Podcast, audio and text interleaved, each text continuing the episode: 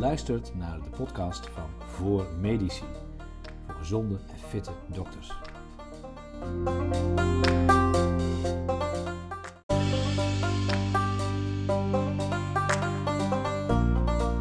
De podcast van Voor Medici wordt gemaakt door Hans Rode en... Ellen van Bodegraven.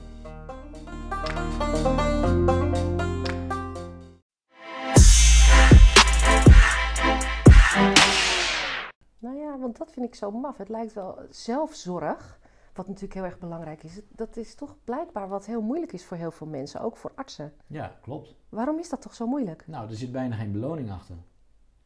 En zoals bijvoorbeeld eh, die, die professor eh, Cialdini zegt, Robert Cialdini, van dat boek Influence, of Persuasion heet het ook wel geloof ik. Hij heeft, twee, hij heeft meerdere succesvolle bestsellers gemaakt over de verschillende technieken hoe je mensen op een ethische, verantwoorde manier gunstig kan beïnvloeden om gedragsverandering eh, te laten plaatsvinden. Nou, daar doen we vrij weinig mee. Dus kijk, ik, ik krijg ook af en toe wel wat berichten naar me toe dat ik goed voor mezelf moet zorgen. Maar ja, er staat niet zoveel tegenover op de korte termijn. En mensen veranderen het, het, het liefst het snelst als ze Mhm. weten hoe ze ergens moeten komen en als ze ook weten wanneer dat dan gebeurt. Het liefst Ja. snel. Nou ja, of ze komen pas in, hè, dan komen ze in actie als, er, als het eenmaal al te Ja, laat is, als er wat is. Dan gaan Ja. we ineens heel erg voor onszelf Ga maar na met, ik weet niet of je ooit gerookt of heel veel ge- gezopen hebt. Of misschien Ja hoor, allebei.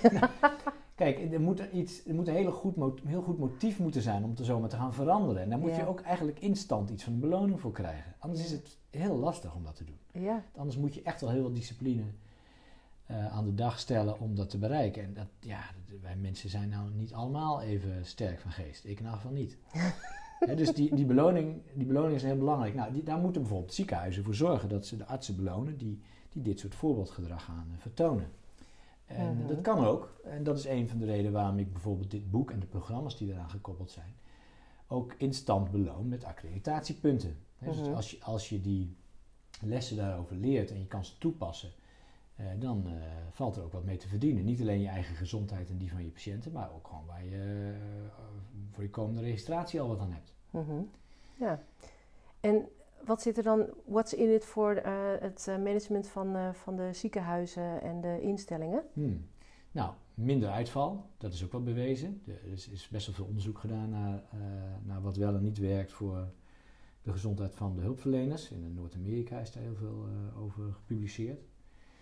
En daaruit blijkt dat het over het algemeen kostenneutraal is. Eerst hoopten we dat, dat, dat je ermee geld zou terugverdienen of dat je ontzettend veel bespaart. Nou, dat blijkt nu nog niet zo te zijn. Mm. Het is kostenneutraal, dus wat je erin stopt, dat is qua geld ongeveer evenredig met wat je erbij bespaart. Maar wat je daar niet mee meerekent, is het plezier en de gezondheidswinst voor de hulpverleners en de patiënten. Dat wordt niet nog in die eh, kostenmodellen meegerekend. Nou ja, en de duurzaamheid dus. Precies. Want er is toch al een tekort aan artsen. Dus als dan de helft ook nog afbrandt, dat is best een probleem. Ja, dat, is heel, dat is een heel groot probleem. Bovendien is het natuurlijk ook prettig dat je mensen hebt die het gewoon leuk vinden om het werk te doen. En nou is het bij geneeskunde nog niet zo dat, je, dat, dat ze daar een tekort hebben, want daar hebben ze nog steeds dat, dat toch enige mate van begrenzing weer ingevoerd eh, Ah, onlangs. Maar eh, ja, eh, op verpleegkundig vlak, of wat we met eh, de pandemie hebben gezien, hè, voor de IC-verpleegkundigen, is het een stuk lastiger om, dat, om die te recruteren. Dus ja, daar moet er toch wat aan de dag komen om, om het aantrekkelijk genoeg te maken. Mhm. Dus dat zit er ook in voor ziekenhuisbestuurders, om het werk zo prettig te maken. Ja, dat je, net als wat wij in, in Malawi hadden bij ons ziekenhuis, dat je bijna geen vacatures meer hebt in een land wat, wat een ongelooflijk personeelstekort kent.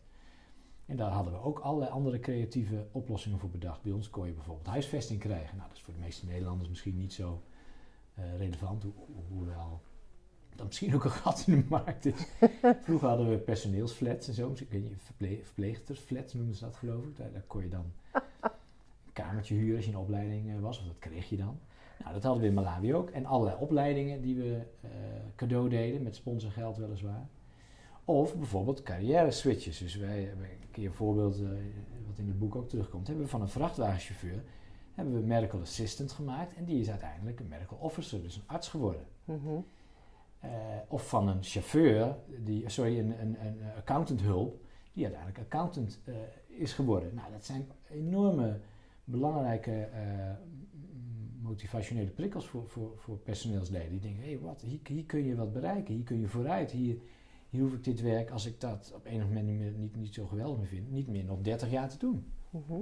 Maar hoe hilarisch is het dus dat je van vrachtwagenchauffeur, eh, eh, eh, van vrachtwagenchauffeur tot, tot arts je even ontwikkelt? Nou ja, even, dat ging wel in de loop van 15 jaar. Oh, dat duurde even. Dat duurde even. Ik heb er ook best wel lang over gedaan om vrachtwagen papieren te halen, mijn vrachtchauffeursdiploma te halen. En mijn Ja, precies. Want jij ging van arts naar vrachtwagenchauffeur. Hoe lang heb je daarover gedaan? Ja, dat was in de pandemie, dus die examens werden steeds uitgesteld. Ik denk wel een maand of zes, toch wel. Oh, maar dat is geen 15 jaar. nee, Dat nee, scheelt maar dan weer. dat scheelde ook, want ik kon natuurlijk heel veel online doen qua, qua theorie en zo. Dat, Ook qua maar- theorie. Nee, ik zie Maar al het rijden helemaal. zelf moet je natuurlijk wel gewoon eh, op een echt voertuig. Ja, kan je dat niet een beetje achter de wie of zo eh, Ja, er zijn, wel grappige, er zijn wel grappige appjes voor. Die heb ik af en toe wel gebruikt, omdat het in het begin helemaal niet lukt om zo'n grote opleg achteruit in zo'n, in zo'n transport... eh, Ja. eh, Dat lijkt me ook best wel moeilijk. Niet dat, dat hij dan knakt, zeg maar. eh, hoe je, hoe je Nou ja, achteruit in... hij moet op zo'n platform, je moet hem tegen zo'n platform aanrijden, docks heette dat. Dan, dan, dat, dat zie je wel eens langs de snelweg. Het is een hele rij genummerde laadstations voor de achterkant van een vrachtwagen. Die rij je daar dan in en dan laat je de laadklep of de deur doe je open. Dan kunnen de heftrucjes al die spulletjes erin doen. Oké. Ja, dat vond ik echt een crime. Want Ik dacht, ja, nou ja, als het maar ongeveer goed staat. Maar dat moet echt op een paar centimeter nauwkeurig, moet dat netjes passen. En eh, wat, wat ik ook helemaal niet wist, het, als je het een beetje verkeerd doet, dat je dan echt enorme schade kan eh, rijden. Ja, dat spreekt misschien eh, voor zich, maar voor mij was Mhm. het echt een hele nieuwe wereld.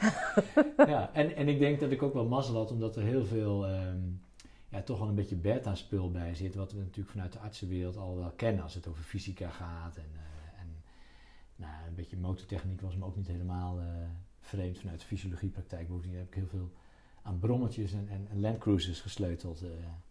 dus dat hielp wel een beetje. Ja, dat was echt lachen. Maar dat ging sneller dan, dan van vrachtwagenchauffeur naar arts Ja, maar dat is ook wel een beetje logisch natuurlijk. Misschien wel. Ja.